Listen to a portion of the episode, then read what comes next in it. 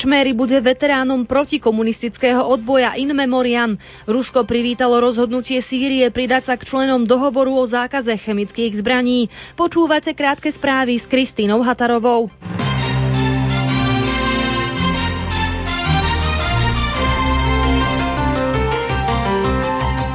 Zvyšovaním pokút za nelegálnu prácu sa podľa opozičného poslanca za KDH Juliusa Brodsku zamestnanosť určite nezvýši. A to je podľa neho najväčší problém, ktorý v súčasnosti trápi Slovensko. Nesúhlasí preto s takýmto krokom a parlamentu v úvode 8. rokovacieho dňa 23. schôdze Národnej rady predloží návrh, aby sa o tomto bude programu ďalej nerokovalo. Rezort práce pod vedením Jána Richtera navrhuje v novele zákona o inšpekcii práce zvýšenie dolnej hranice pokuty za nelegálne zamestnávanie dvoch a viac ľudí na 5000 eur. V súčasnosti je táto hranica na úrovni 2000 eur a maximálna sankcia je 200 tisíc eur.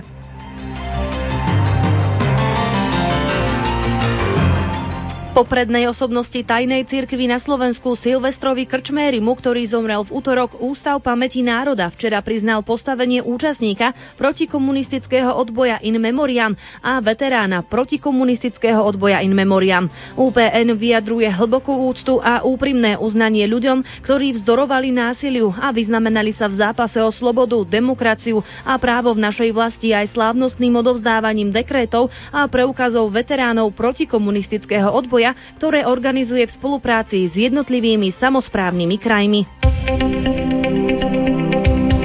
Počasie.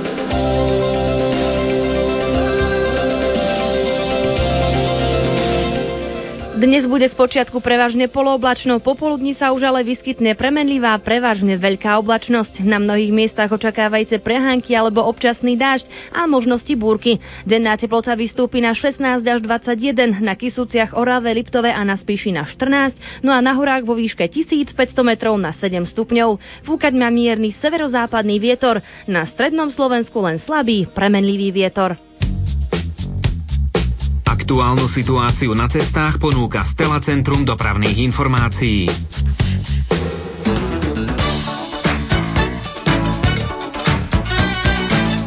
Následky dopravnej nehody odstraňujú v Bratislave na obchvate za tunelom Sitina v smere na most La Franconi. V tomto úseku sa vytvárajú už aj kolóny. So zvýšenou pozornosťou jazdite vo Vranove nad Stopľou medzi Čemerným a Lomnicou. Pracujú tam cestári v oboch smeroch. V úseku sa zdržíte približne 5 až 10 minút.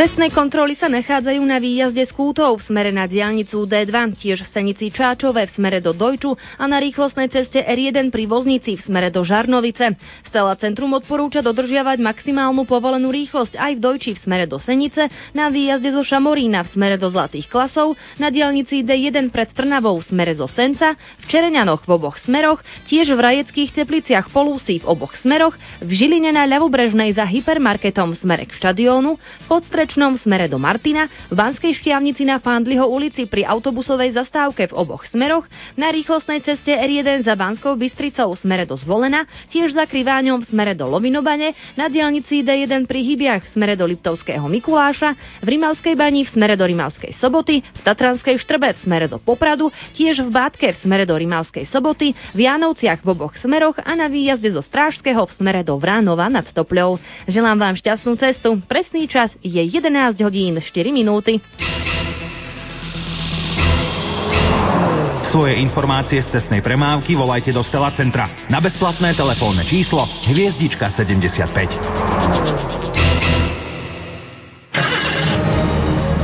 K istotám pre jazdu autom patrí aj poistenie auta. Ponúkame vám ho aj na našej stránke www.lumen.sk. Lumen.sk.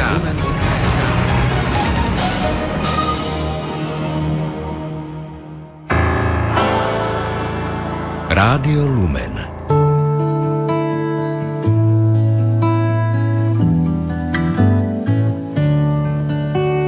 Vypýtala sa, či chcem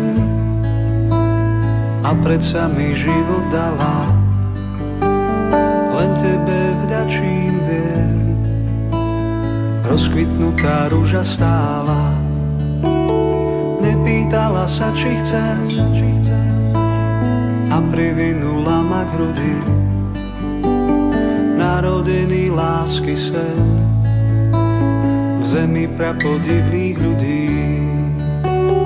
Matka, tak si ma chcela, skrátka, láskou si celá.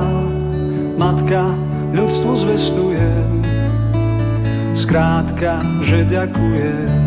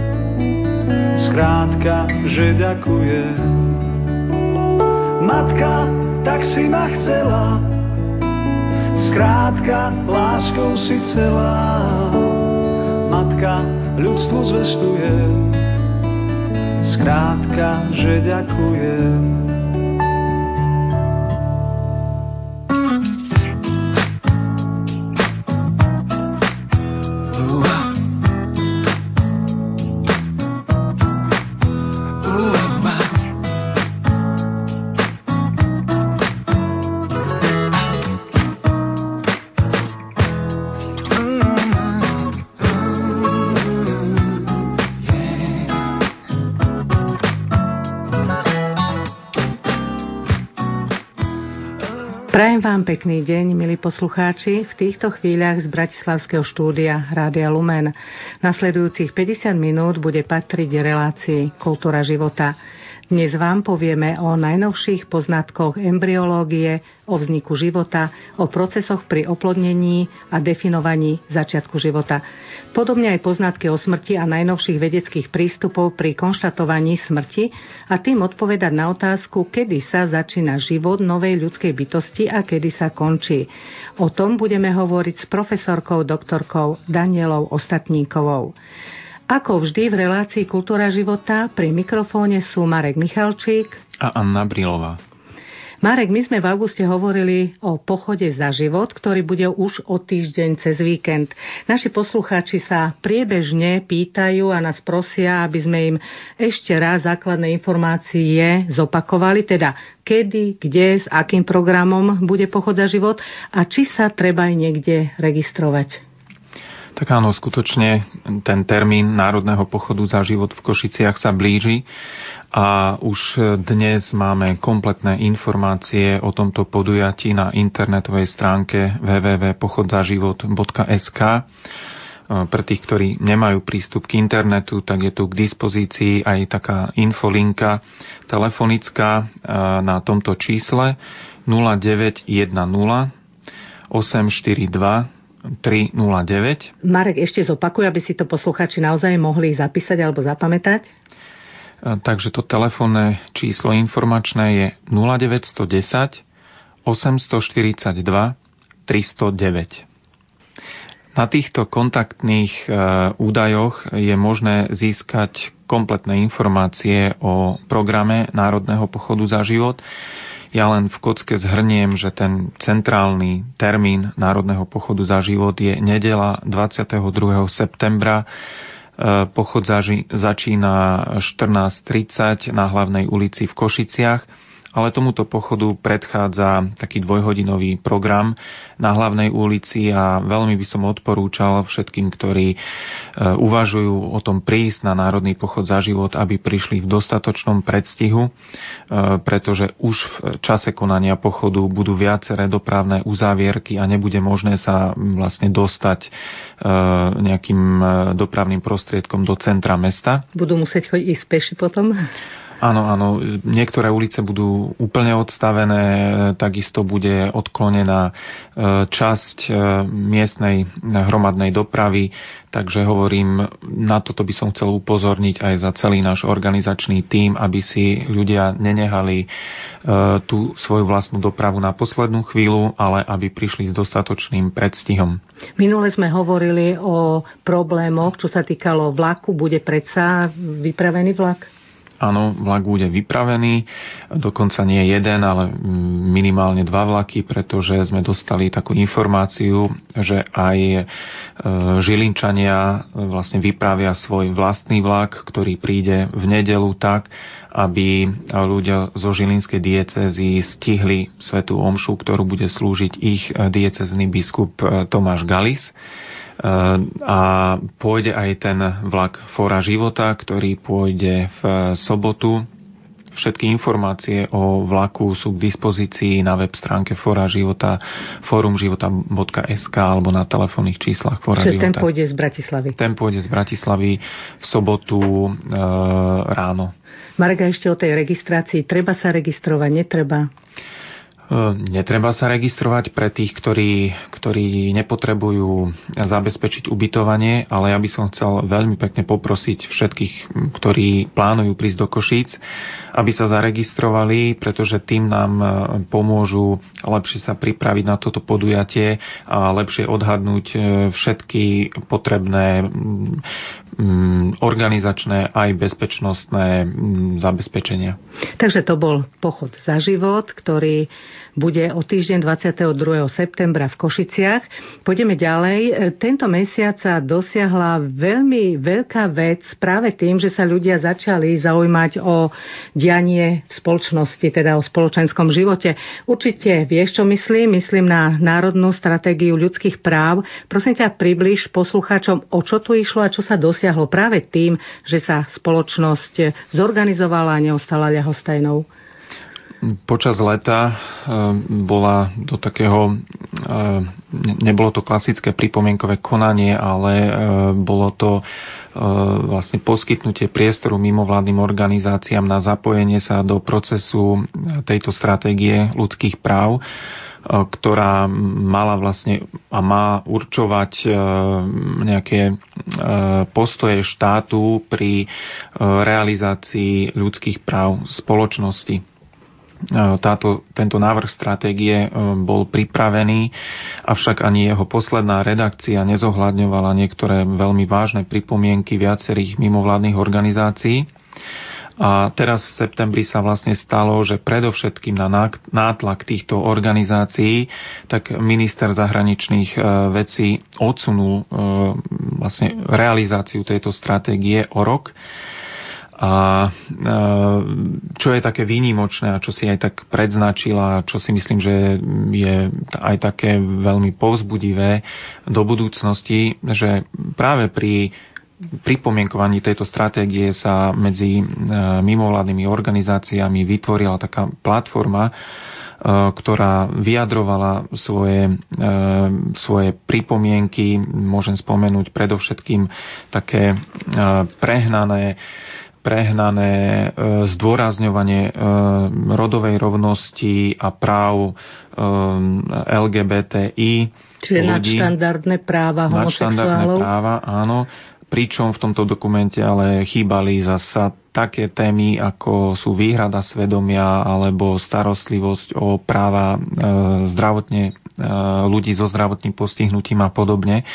Čiže táto stratégia skutočne mala nielen, obsaho, teda mala nielen obsahové, ale aj procesné zlyhania, čo teda uznal aj sám minister a to bol aj pre neho taký hlavný dôvod, e, prečo odsunul prípravu tejto stratégie.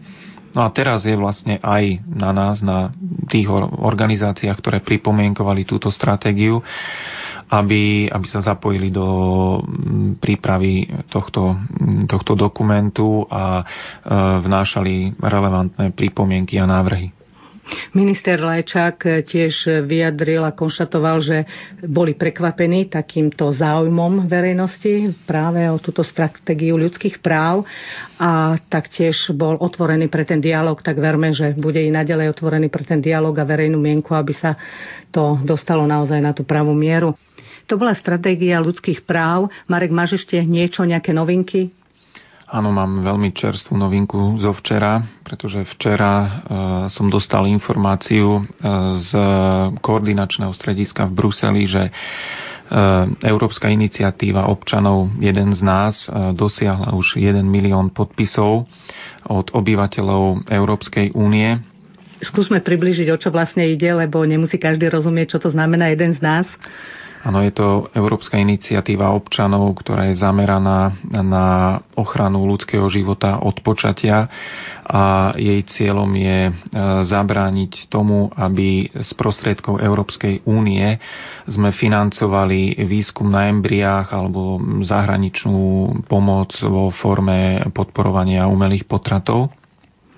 Takže pod túto európsku iniciatívu sa už podpísal 1 milión občanov, čo je vlastne tá základná podmienka na to, aby táto iniciatíva e, mohla byť úspešná, teda posunutá do takého ďalšieho legislatívneho procesu v rámci Európskej komisie.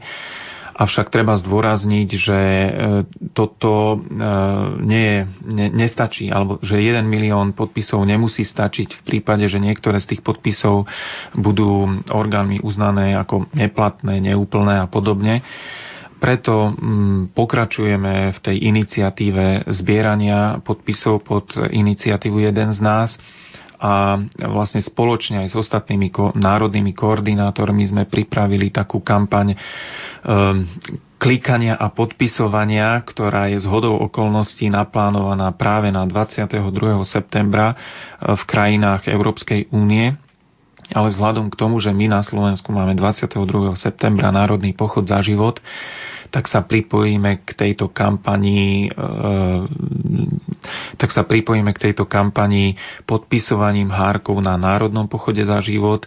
A samozrejme tí, ktorí e, neprídu na Národný pochod za život alebo sa napríklad nedostanú e, k našim dobrovoľníkom, ktorí budú chodiť s podpisovými hárkami, tak môžu tak urobiť na stránke vanovas.eu lomené SK a tam už nájdú banner klikaj a podpíš a vlastne tam nájdu aj takú navigáciu, ako jednoduchým spôsobom podpísať túto iniciatívu. V septembri, konkrétne 21. je ešte jedna akcia.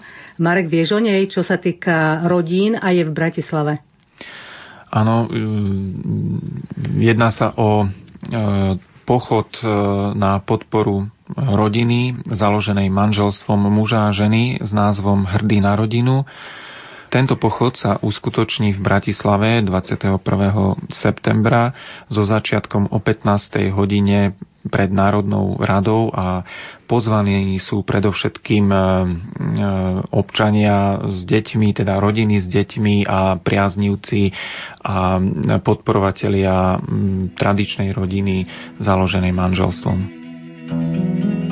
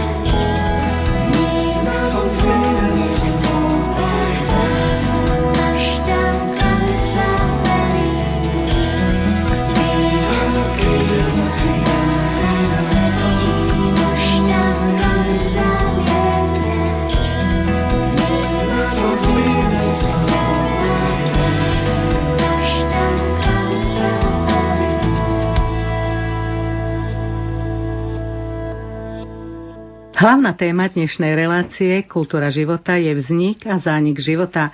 Na naše otázky bude odpovedať profesorka doktorka Daniela Ostatníková, prednostka Fyziologického ústavu Lekárskej fakulty Univerzity Komenského v Bratislave, ktorú vítam v Bratislavskom štúdiu Rádia Lumen. Vítajte. Dobrý deň, prajem, ďakujem za pozvanie. Marek, skôr ako sa dostaneme k samotným otázkam, približ prosím ťa konkrétnejšie, o čom dnes budeme hovoriť. Tak ja by som možno najskôr povedal, že prečo som vybral túto tému. Ehm, potom, ako sme v minulých reláciách sa zaoberali takými ehm, právnickými fundamentami, ehm, potom sme hovorili o ľudských právach a vlastne nastavovali sme si ako keby také mantinely z toho právnického hľadiska tak som chcel ako keby touto reláciou nastaviť mantinely z biologického hľadiska a aby sme vedeli, keď v tých nasledujúcich reláciách budeme hovoriť o nejakých konkrétnych bioetických problémoch, aby sme vedeli vlastne eh, v akom na akom ihrisku sa pohybujeme a aby sme mali zadefinované tie krajné polohy.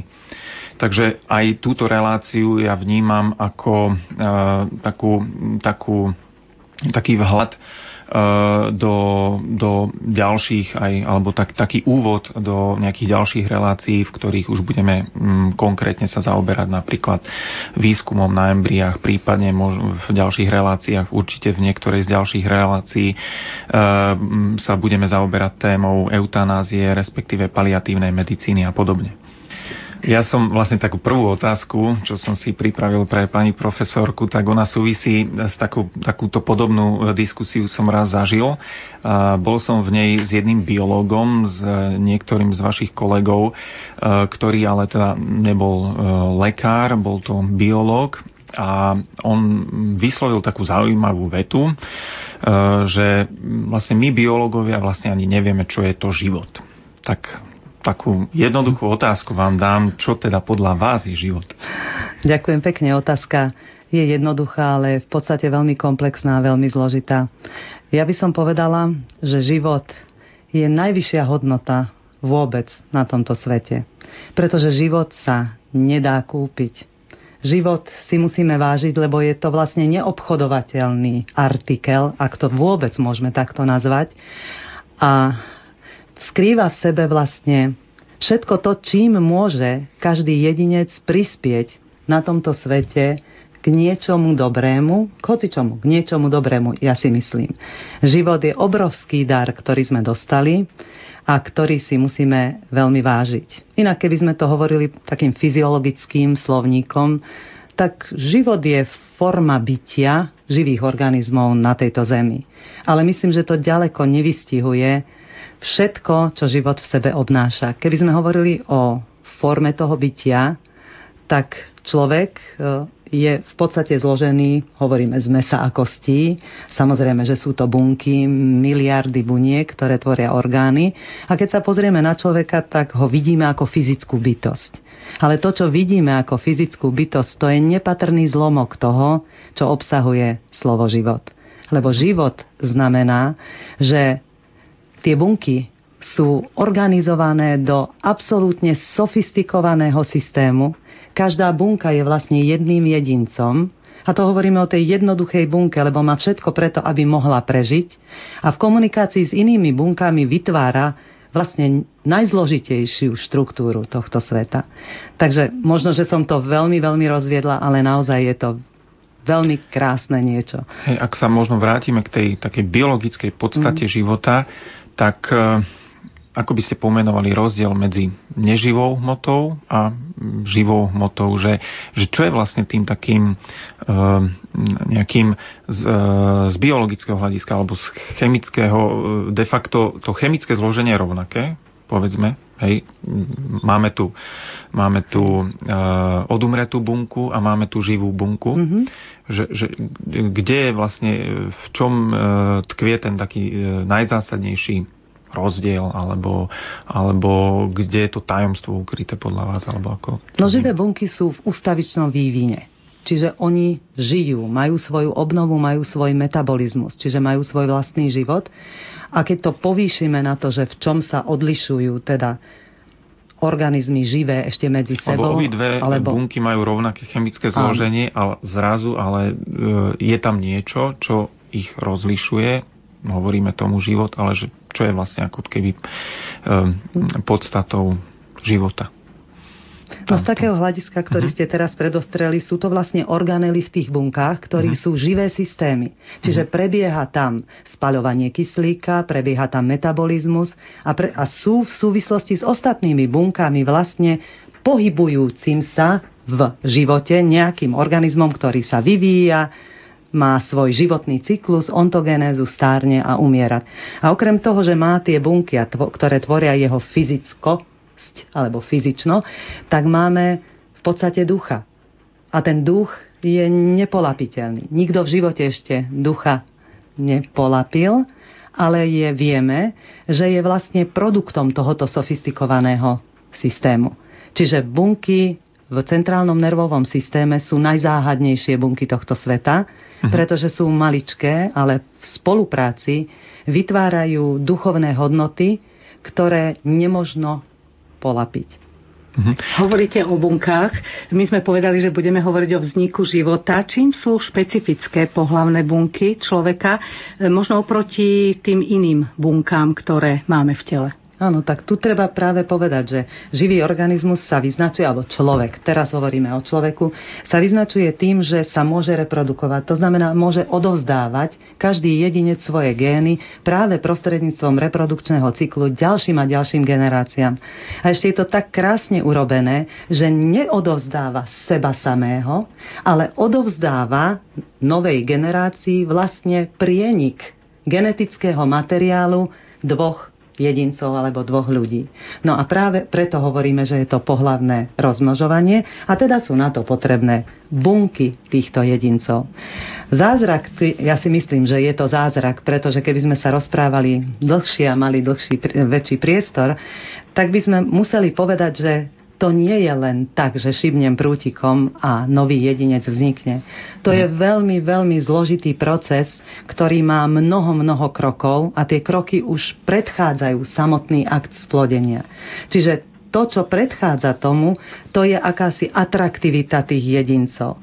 Na to musí byť niečo, čo voláme láska, vzťah, ale keby sme to z chemického hľadiska zobrali, tak tam musia byť vplyvy, ktoré robia tú atraktivitu medzi dvoma ľuďmi tie, tá atraktivita tých ľudí pripravuje aj všetky tie orgány, ktoré sa podielajú na splodení nového jedinca, k tomu, aby boli pripravení. Keď si predstavíte teda vajíčko a spermiu ako dve bunky, z ktorých vznikne nový jedinec a prvé jeho štádium môžeme nazvať aj zigota alebo spojenie týchto dvoch buniek, tak ak má teda prísť spermia k tomu vajíčku, tak to vajíčko musí byť predpripravené. Predpríprava znamená, že musí pod vplyvom pohlavných hormónov dozrieť v tkanivách, ktoré sú na to pripravené a ktoré sú fyziologické a v ktorých môže to vajíčko dozrievať.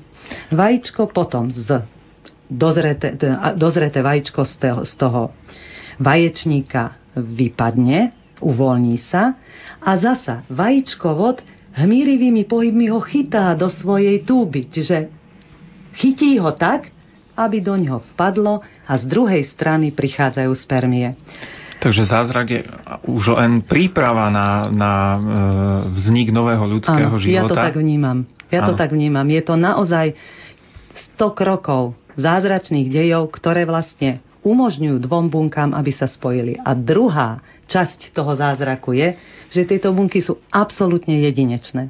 Jedinečnosť tých buniek spočíva v tom, že každá má len polovičný počet chromozómov, ako majú ostatné bunky v našom tele. A práve preto má polovičný počet, aby keď sa tie dve pohlavné bunky spoja, dali vznik jednej jedinej bunke s plným, by som bola plnohodnotným genetickým materiálom. Poďme teraz k tomu, k tomu teda e, vlastne najzásadnejšiemu momentu. E, vieme mm, z biológie, aj sa to v podstate už učia deti na základnej škole, že e, nový ľudský život začína oplodnením a bere sa to jednoduchou, takouto jednoduchou vetou.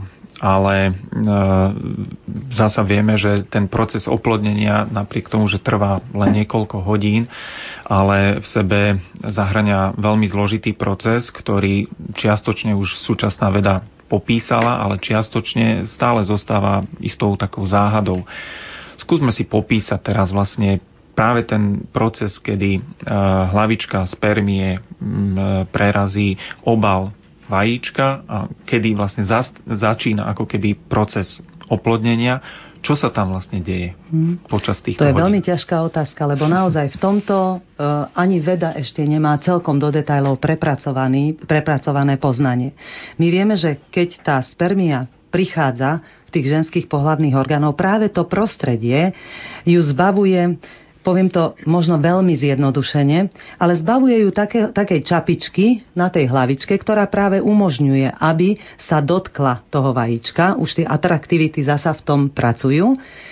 Tá, to vajíčko tiež je obrnené proti tomu, aby niekto alebo niečo do ňoho vniklo. Čiže tá hlavička potom, keď klope na to vajíčko, hlavička spermie, tak tiež uvoľňuje enzymy, ktoré rozkladajú tie povrchové vrstvy ochranné a ktoré umožňujú, aby tá hlavička sa dostala dovnútra toho vajíčka. V momente ale ako vstúpi do toho vajíčka dovnútra, vytvorí sa zasa obrana proti vstupu ďalších spermí a tak to vlastne je prevencia proti tomu, aby viaceré tie bunky splínuli vo vajíčku. A čo sa deje potom ďalej vlastne, no. keď už e, prerazí ten úspešný kandidát? keď už ten úspešný kandidát prerazí, tak začína fúzia genetického materiálu oboch tých buniek. To znamená, jadrá sa musia spojiť, e, deoxyribonukleová kyselina sa premieša a formuje sa do chromozómov nového jedinca. Toto všetko sú procesy, ktoré neviem popísať veľmi detailne, pretože každý krok z toho je samozrejme trvá nejaký čas a je spojený s mnohými chemickými procesmi, ktoré tie bunkové štruktúry rušia a tie genetické materiály teda poviem zasa ľudovo, premiešavajú. No a potom sa začína proces, ktorý tú prvotnú bunku s, tým, s tou sadou chromozómov e, Chcela by som pripomenúť, že každá tá pohlavná bunka má 23 chromozómov a komplexný genom teda má 46 chromozómov. Tá bunka, ktorá je materská, je vždy vybavená jedným pohlavným chromozómom, ktorý je vždy X. Tá otcovská bunka, ktorá sa spojí v zigote s materskou, má buď X alebo Y. Čiže je determinujúca, alebo tá určuje, tá otcová bunka, určuje, či bude daný jedinec dievčatko alebo chlapček. Čiže či bude mať X, X, sadu pohlavných chromozómov, dievčatko, alebo XY, čo sa rovná chlapec. Ostatné sú identické, ostatné nemajú hetero. Od akého momentu môžeme hovoriť, že už vznikol e, nový ľudský život od vlastne, ak, ak teda sledujeme tento krátky mm-hmm. časový úsek niekoľkých hodín? No, podľa mňa vznikne spojením dvoch buniek, čiže zigotov, lebo tá má kompletný program, kompletný program preto, aby sa ten jedinec vyvinul. A keby sme rozmýšľali, už len logické rozmýšľanie, tak predsa Život človeka sa deje v procese, ktorý sa nazýva ontogenéza. Je to ustavičný vývin od splynutia tých vajíčiek do smrti.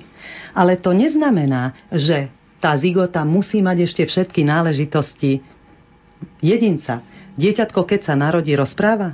No nerozpráva, ale má všetky predpoklady k tomu, a vyvinuté štruktúry v mozgu, predprogramované kôrové štruktúry, ktorými sa naučí rozprávať a počúvať a keď má všetko ostatné fyziologické, tak za rok počúvania ľudskej reči ju samo začne produkovať. Takto isto má tá zigota. Všetko.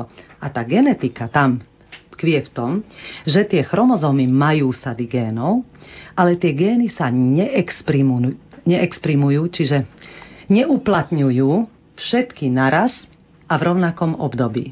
Mhm. Čiže sú tam časovače, časové rytmy, ktoré určujú, exprimujú, že... určujú, že práve v tomto období sa tento jeden gén stane aktívnym a bude mm-hmm. produkovať proteíny alebo enzymy, ktoré potom určia nejakú tú vlastnosť toho živého organizmu. Čiže opakujem teda vašu otázku, trochu som sa rozrečnila, prepačte, že zigota je vlastne nový jedinec.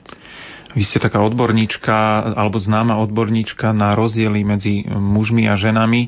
A teda vieme, že e, tým určujúcim e, momentom, kedy vieme určiť, či je to muž alebo žena, už je to, prv, e, už je to jedno bunkové štádium, pretože tam je to geneticky mm-hmm. určené. Je nejakým spôsobom rozdiel pri vývine, teraz myslím prenatálnom, pri vývine dievčaťa a chlapca? Že, že no, sú... jasné, priepastný. Priepastný, pretože už samotný ten Y-chromozóm uh-huh. zasa gén exprimuje faktor, ktorý hovorí tomu telu, že budeš chlapec. Ak by ten Y tam nebol a gén, ktorý je na tom Y, vyvinie sa vždy dievča. Čiže Y je dôležitý preto, aby sa všetko to, čo sa má vyvíjať a čo sa, v čom sa chlapec odlišuje od dievčaťa, vlastne vyvinulo. Keď ten Y chromozom účinkuje cez svoje gény, vytvára gonády, čiže vytvára mužské pohlavné orgány. Tie mužské pohľadné orgány už v 8. 9. týždni intrauterínneho života, ešte mamička ani poriadne nevie, že to dieťatko čaká, začnú produkovať mužský pohľavný hormón, testosterón. A ten dokončuje prácu. Pod jeho vplyvom sa organizuje nielen telo, ale aj mozgové štruktúry. Mhm. Čiže od začiatku vlastne ten človek sa vyvíja ako muž Áno. alebo žena a Áno. sú tam vnímať teda rozdiely. Je aj niekto šikovnejší ako dievčatá, treba sú rýchlejšie e, vyvinuté alebo chlapci, alebo je to, alebo je to časovo rovnaké? Áno, e, ja si myslím, že ten čas, časová e, krivka je v rozdieloch zanedbateľná, ale je pravda, že dievčatá sa vyvíjajú trochu rýchlejšie a ich mozgové hemisféry sa vyvíjajú rýchlejšie ako chlapcov. Ale to neznamená, že to je signifikantný rozdiel vo vývine. My to potom doháňame neskôr. Určite áno. Preto si vyberáte tie mladšie dievčatá však. je to asi aj tým trošku tak určené, Ale to už v tom že... veku, kedy si vyberáte dievčatá, tam už to neplatí. Áno. Ako je to s tými jednovaječnými dvojčkami? Áno. No, keď sme skončili pri tom vývine, teda toho oplodnenia, procesu oplodnenia a máme zigotu, tak trvá asi, no povedzme asi 30 hodín od toho oplodnenia, kedy sa začne tá zigota brázdiť. Čiže začnú sa tie bunky deliť. Keď sa tie bunky e, začnú deliť, tak v podstate všetky tie rozdelené bunky sú identické až cirka do štádia 16 podelených. Potom už začnú tie bunky niektoré byť obalmi, teda majú potenciu byť obalom, niektoré z niektorých bude placenta a len z niektorých bude ten plod. Takže do tohoto štádia, ak sa stane niečo, že sa tie bunky začnú vyvíjať oddelenie a každá má potenciál toho nového jedinca, tak v týchto ranných štádiách môžu byť z tej pôvodnej bunky aj niekoľko jedincov a nazývame to, že sú to jednovaječné dvojčatá. No pretože je tam jedno vajíčko, jedna spermia, len sa rozdelia. A vie súčasná veda vlastne pomenovať uh, už v, jednom vaječno, v jednobunkovom štádiu, uh, že, že sa bude vlastne tento život vyvíjať respektíve, že sú tam ako keby zakodované mm. dve osobnosti alebo dve bytosti? No, ak to veda vie, tak ospravedlňujem sa, ale ja to neviem. Mm. Takže vlastne sme si pomenovali ten e, vznik ľudského života prirodzeným spôsobom, ale žijeme v takej zvláštnej dobe, kedy e, poznáme aj vznik e, ľudského alebo zvieracieho života tzv. umelým oplodnením alebo dokonca klonovaním. Mňa zaujíma vlastne, aký je rozdiel e, medzi vznikom života klonovaním od toho takého e, prírodzeného e, pohlavného vzniku života. Áno. Vysvetlili sme si teda dve pohlavné bunky. Ich splynutie zigota znamená vznik nového jedinca prostredníctvom genetických materiálov dvoch jedincov. Klonovanie je otázka vzniku vlastne klonu alebo jedinca s identickým genetickým materiálom, povedzme darcu. Ako to vzniká? Vzniká to tak, a teraz zasa veľmi zjednodušene, Keby sme mali vajíčko, keby sme mali to vajíčko, ktoré je už pripravené na to, že bude vytvárať nového jedinca a že má všetky predpoklady k tomu, aby malo tie živiny na delenie buniek. Ak z tohoto vajíčka výjmeme bunkové jadro, ktoré má polovičný počet chromozómov a čaká, že sa tá polovička druhá k nemu pridá a vložíme tam jadro darcu, z bunky darcu, ktorý má definitívnu kompletnú sadu chromozómov, tak za určitých podmienok toto vajíčko môže prekonávať ďalšie štádia vývinu, čiže brázdovanie a tak ďalej a tak ďalej. Tento jedinec, ktorý vznikne, tak bude vlastne identický s tým, ktorý mu dal jadro. A to je čo, je tým, čo je tým impulzom, alebo čo sú tie podmienky, kedy vlastne e, nastane e, tá situácia, že to vajíčko sa začne vyvíjať? Nejaké elektrošoky, alebo e, čo je tým impulzom pri e, klonovacích technológiách? Nie, to sú nie elektrošoky, to sú médiá, ktoré sú s rastovými faktormi, ktoré majú hormóny, rastové faktory a ktoré, aj keby rastové faktory tam neboli, niekedy stačí ten hormonálne milie v dobrom prostredí, ktoré umožní, aby to vajíčko, alebo aby prostredie imitovalo prostredie v živom organizme. Čiže vlastne vytvorenie toho okolia ako keby e, e, mobilizuje tú novovzniknutú bunku, klonovanú áno, bunku k rastu. Áno, áno ona v mhm. podstate vytvárajú mu také prostredie, ako keby bola v prirodzenom svojom prostredí. A už od toho momenta vloženia môžeme hovoriť o novom organizme. Áno. Ktorý Áno. vlastne začína svoju Áno, životnú, životnú púť. púť. Mhm. A možno taká, aspoň jedna taká etická otázka poviem. E, sme sa tu rozprávali teda o tom, že ľudský život e, vzniká pri oplodnení. E, mne zostáva tak trošku záhadou, že a taký váš osobný názor by som rád poznal, že prečo podľa vás sú potom lekári, vedci schopní manipulovať s týmito ľudskými jedincami pri výskume na embriách, prípadne dokonca niektorí aj vykonávať umelé potraty. Nebie sa to trošku s tou vedomosťou súčasnej vedy o vzniku ľudského života? Veľmi ťažkú otázku ste mi položili, ale budem sa snažiť odpovedať. Viete, ľudský, ľudstvo celé ide stále dopredu. A je to o tom, že e, potrebuje to, aby išlo dopredu, tak stále báda. To vedecké bádanie je slobodné bádanie a ja myslím, že taký ten, to zapálenie prevedu u niektorých ľudí treba odlíšiť od toho, že sa zamýšľajú nad etikou toho samotného problému. Ja ne, nikoho neospravedlňujem a nikoho neodsudzujem. Ale viem, sama som vedkynia, ako človeka vie nad... Vedkynia to bolo možno tak povedané veľmi, ale viem, ako môže nadchnúť niekoho ten tá... cieľ, to nové poznanie. Áno, túžba po Áno, zistení... túžba po tom, po že zistím niečo uh-huh. nové. Dnes máme také úžasné technológie, že myslím, že technológia tohto sveta predčí našu morálku, našu etiku, naše sociálne cítenie. A keďže máme dostupné tie metódy, my si ani nevieme uvedomiť, čo bude keď Dôsledky. dôsledkom toho, mhm. čo teraz spravíme. A preto je tu etika, preto sú tu iné skupiny ľudí, ktorí by mali strážiť to, čo bude tým výdobytkom vedy a ako sa ten výdobytok vedy vlastne použije. Ja neospravedlňujem lekárov, nezatracujem lekárov, ale viem, že situácie, ktoré sa tí, situácie, ktoré, ktorí tí lekári sa nachádzajú, tak sú veľmi rôzne.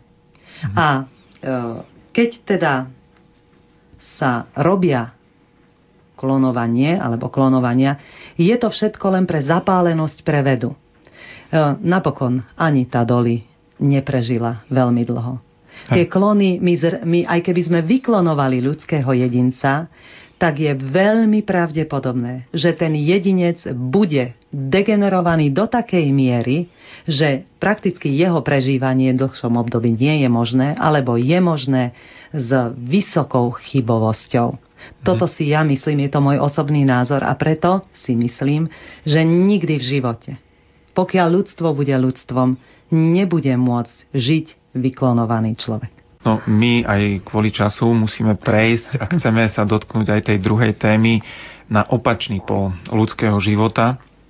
Tak možno na úvod uh, skúste nám tak popísať, že čo sa vlastne deje pri smrti s ľudským telom. Hmm. To je ťažšia otázka ako s tým životom. Pretože uh, keď sa zamyslíme nad smrťou človeka, smrť nie je proces, že žijem a zomriem. Prosto to nie je nejaká ostrá hranica, kedy by sme mohli povedať, že áno, tu bol a teraz v tejto sekunde je človek mŕtvy. Mm-hmm.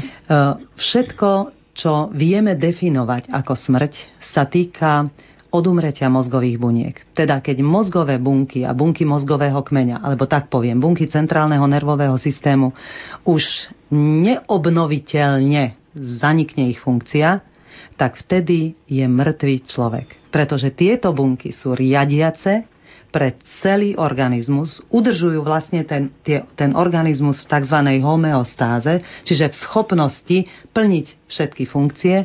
Ak toto nefunguje, môžeme podporovať dýchanie, môžeme podporovať činnosť srdca, ale v podstate organizmus je mŕtvý.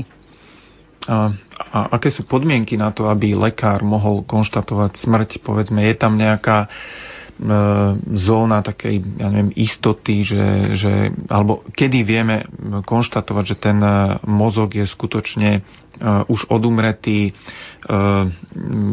takým spôsobom, že nie je možný návrat späť do pôvodného stavu? No, sú určité, určité možnosti, ako overiť, či je človek mŕtvý.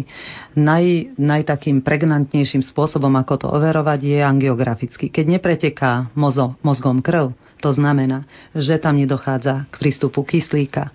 To znamená, že ani živina, čo je cukor, glukoza pre mozog, neprichádza k bunkám. Bunky mozgu sú veľmi citlivé a je otázka minút, kedy začnú reagovať na nedostatok kyslíka a cukru tým, že odumrú. Nemôžu sa reprodukovať, čiže ak odumrie tá bunka, žiadna iná bunka ju nenahradí. Čiže ak neprúdi krv v mozgu, mozog nežije. Na periférii, toto ale treba na to prístroj.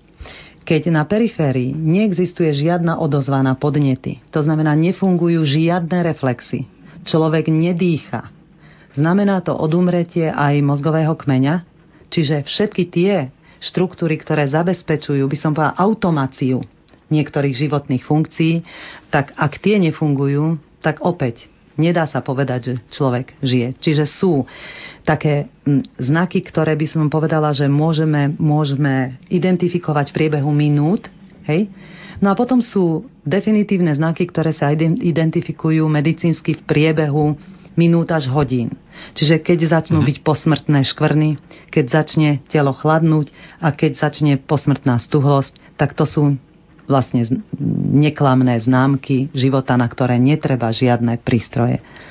Isté život aj smrť e, sú záhadou, aj keď teda mojou dnešnou úlohou tu na je, ako keby snažiť sa o e, postihnutie toho nejakého hraničného momentu, ktorý, ktorý možno ako ste povedali, alebo teda vo väčšine nás, lajkov, e, je smrť spojená s tým posledným výdychom, hej, ale, ale vlastne tá mm, súčasná definícia smrti je o mozgovej smrti. Mm-hmm. Uh, ono je to dôležité predovšetkým v takých hraničných situáciách, ako je povedzme transplantácia. Tam sú, sú nejaké podmienky, pretože teda z môjho takého laického pohľadu de facto mozog by mal byť odumretý, ale povedzme orgán, ktorý sa plánuje transplantovať, by mal byť ešte e, v takom uh, E, fyziologickom štádiu, aby bol vlastne pre toho e, obdarovaného prínosný. Áno. E, už som spomenula, že tie mozgové bunky sú najcitlivejšie na kyslík a na dodávku energie. Čiže tie bunky odumrú ako prvé. Neznamená to, že mhm. všetky orgány v tele reagujú rovnako na nedostatok živín.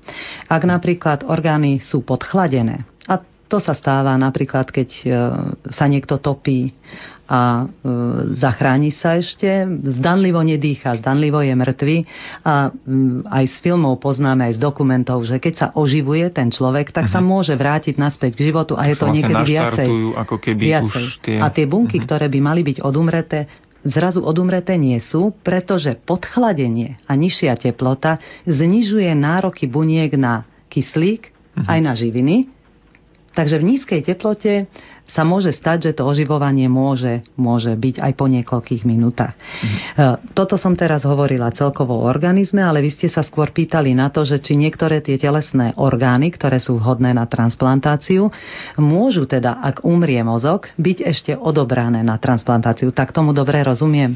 Áno, že vlastne, aby, aby, tá, aby bola s istotou konštatovaná smrť, a zároveň tým pádom sa až potom samozrejme môže odobrať áno, ten orgán. Áno, áno. Takže tak tam... tam je otázka tých desiatich minút. Uh-huh. Ja som nie právnik, čiže prepačte, ak to presne nebude právna formulácia, ale na to musí byť samozrejme konzílium lekárov. To konzílium lekárov, odborníkov, medzi ktorými je neurológ a anesteziológ, musia usúdiť, že mozgová smrť nastala, to znamená, nedýcha, človek nemá výbavné žiadne reflexy, ktoré sú príznakom toho, že ten mozog nefunguje, ani mozgový kmeň, teda ani tie reflexné centra.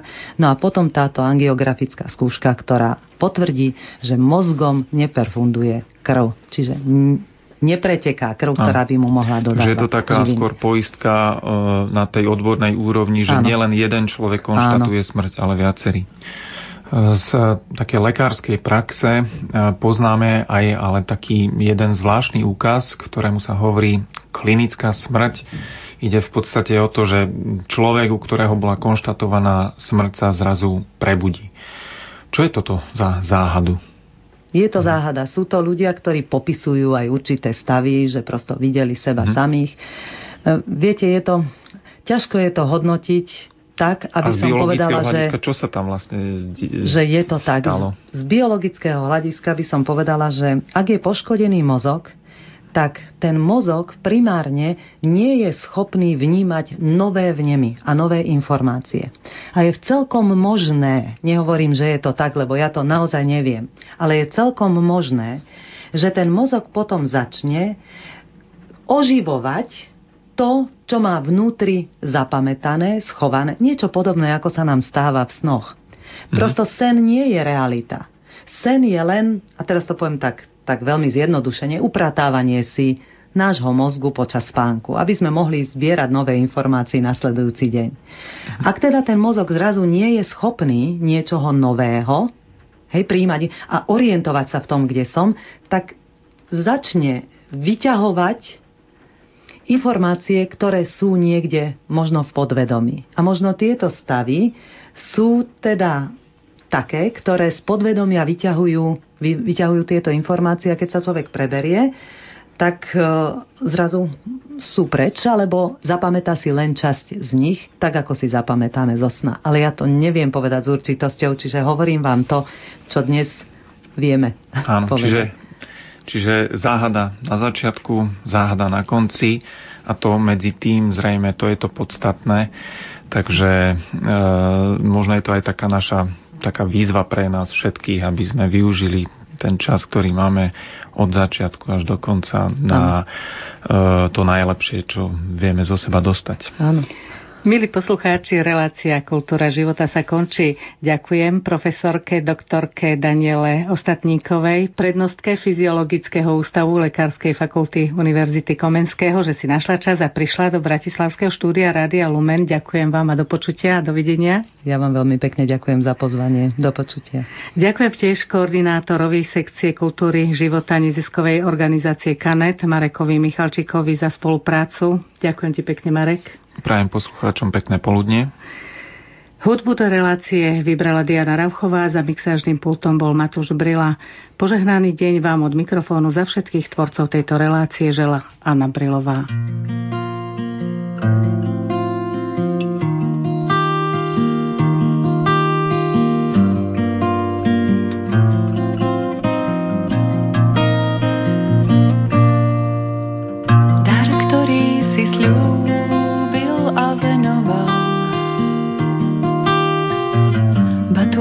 štek šťastia z neba nám.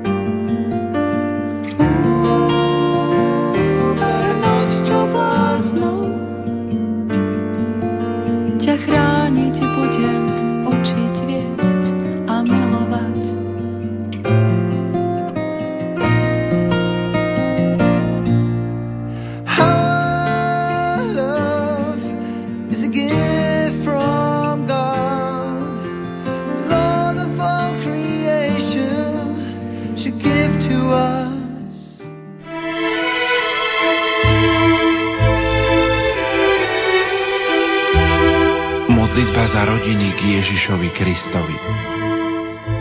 Pane Ježišu, Ty si prišiel na svet prostredníctvom nazareckej rodiny a vyvolil si ju za svoj pozemský domov, aby si zjavil vznešenosť a krásu rodinného života. Na svadbe v Káne si zázračne pomohol rodine a tak si zjavil svoju lásku k všetkým rodinám na svete. V sprievode mocných orodovníkov, Tvojej presvetej Matky, Panny Márie a Tvojho pestúna, svätého Jozefa, prichádzame k Tebe a prosíme ťa za naše kresťanské rodiny.